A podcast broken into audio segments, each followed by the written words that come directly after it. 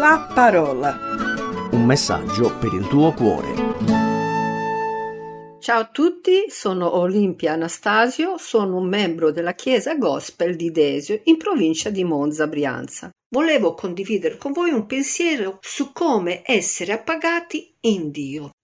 Sapete, una di quelle cose che l'uomo tende a fare è cercare soddisfazioni nelle cose e nei posti sbagliati. Tutti abbiamo un elenco di se solo, se solo fossi in quel posto sarei felice, se solo riuscissi a trovare quel lavoro allora sarei soddisfatto. Se solo potessi comprare quella casa non chiederei più niente. Se solo i miei figli crescessero bene, allora starei bene anch'io. Tutto un se solo questo oppure quello. Come se la nostra felicità fosse condizionata da cose materiali. E molto spesso tutto questo porta ad invidiare ed essere gelosi della prosperità materiale di altri.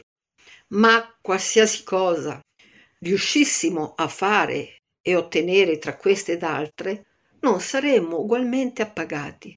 Sarà solo una gioia passeggera e momentanea e spenderemo soldi, tempo ed energie per cose che non ci riempiranno perché l'uomo è insoddisfatto quando la sua vita spirituale è vuota, quando non ha un vero rapporto col suo creatore Dio. Infatti tutto ciò in cui ci impegniamo, che sia divertimento, soldi, potere, famiglia e qualsiasi altra cosa legata alle cose terrene, non ci darà mai un cuore soddisfatto. Questo perché noi siamo stati creati da Dio come anima vivente, siamo stati creati per l'eternità. In Ecclesiaste 3:11 è scritto così: Egli ha fatto ogni cosa bella nel suo tempo, ha persino messo l'eternità nei loro cuori senza che alcun uomo possa scoprire l'opera che Dio ha fatto dal principio alla fine.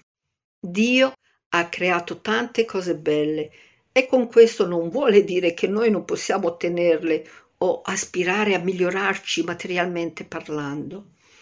Tutti quanti noi abbiamo dei desideri, ma non dobbiamo cercare soddisfazione solo in queste cose. Nel Salmo 27 leggiamo che Davide fece una richiesta a Dio. Qual era il desiderio del suo cuore? Era quello di dimorare nella casa dell'Eterno per lunghi giorni. Davide sapeva l'importanza di stare alla presenza di Dio. Lui trovava il suo appagamento alla presenza di Dio. Dio dà una vita materiale come quella spirituale. Lui è la fonte dei nostri beni spirituali e materiali. Il nostro sguardo deve essere rivolto sempre verso il Creatore. Il vuoto del nostro cuore solo Dio lo può riempire. Ma che giova all'uomo guadagnare il mondo intero se poi perde l'anima sua? È scritto in Marco 8:36. Nella Bibbia si parla di un uomo di nome Asaf. Era un uomo di Dio ai tempi di Davide, scrisse anche il Salmo 73.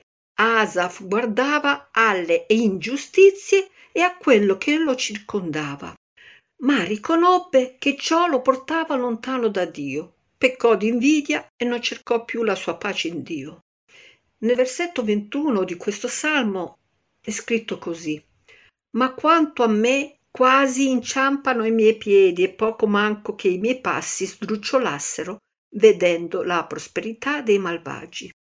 Questo può succedere quando ci focalizziamo su quello che non abbiamo invece che su quello che abbiamo e quando guardiamo altro invece di tenere lo sguardo sul nostro creatore.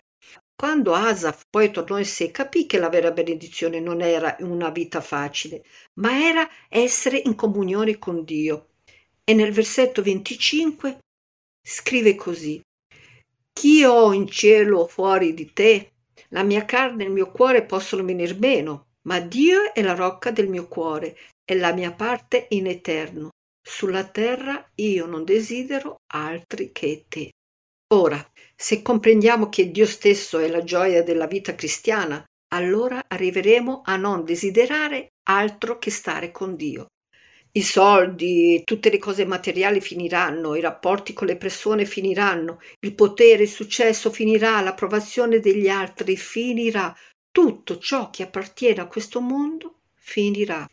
Basta guardare intorno e vedere che l'uomo è sempre alla ricerca di ciò che può soddisfarlo ed in più questa ricerca crea conflitto con gli altri perché spesso viene ostacolato per raggiungere quello che possa dare soddisfazione. Questo è uno dei motivi che porta l'uomo a farsi guerra. In Giacomo 4.1 lo dice. Dove vengono le guerre e le contese fra voi? Non provengono forse dalle passioni che guerreggiano nelle vostre membra? Voi desiderate e non avete, voi uccidete e portate invidia e non riuscite ad ottenere, litigate e combattete. E più avanti dice che l'amicizia dell'uomo è inimicizia di Dio. Chi vuole essere amico del mondo si rende nemico di Dio. Perciò, dove guardiamo su cosa siamo focalizzati, che tipo di benedizioni consideriamo. Asaf stava guardando solo alle benedizioni terrene, non considerava minimamente le promesse di Dio. La Bibbia è piena di promesse e benedizioni per chi crede, promesse stese ad ogni area della nostra vita. Queste promesse appartengono ad ogni credente. Quando viviamo osservando le condizioni indicate nella sua parola, Dio promette di espandere benedizioni abbondanti che non riusciremo a contenere. Anche Dio nella sua parola usa il condizionale.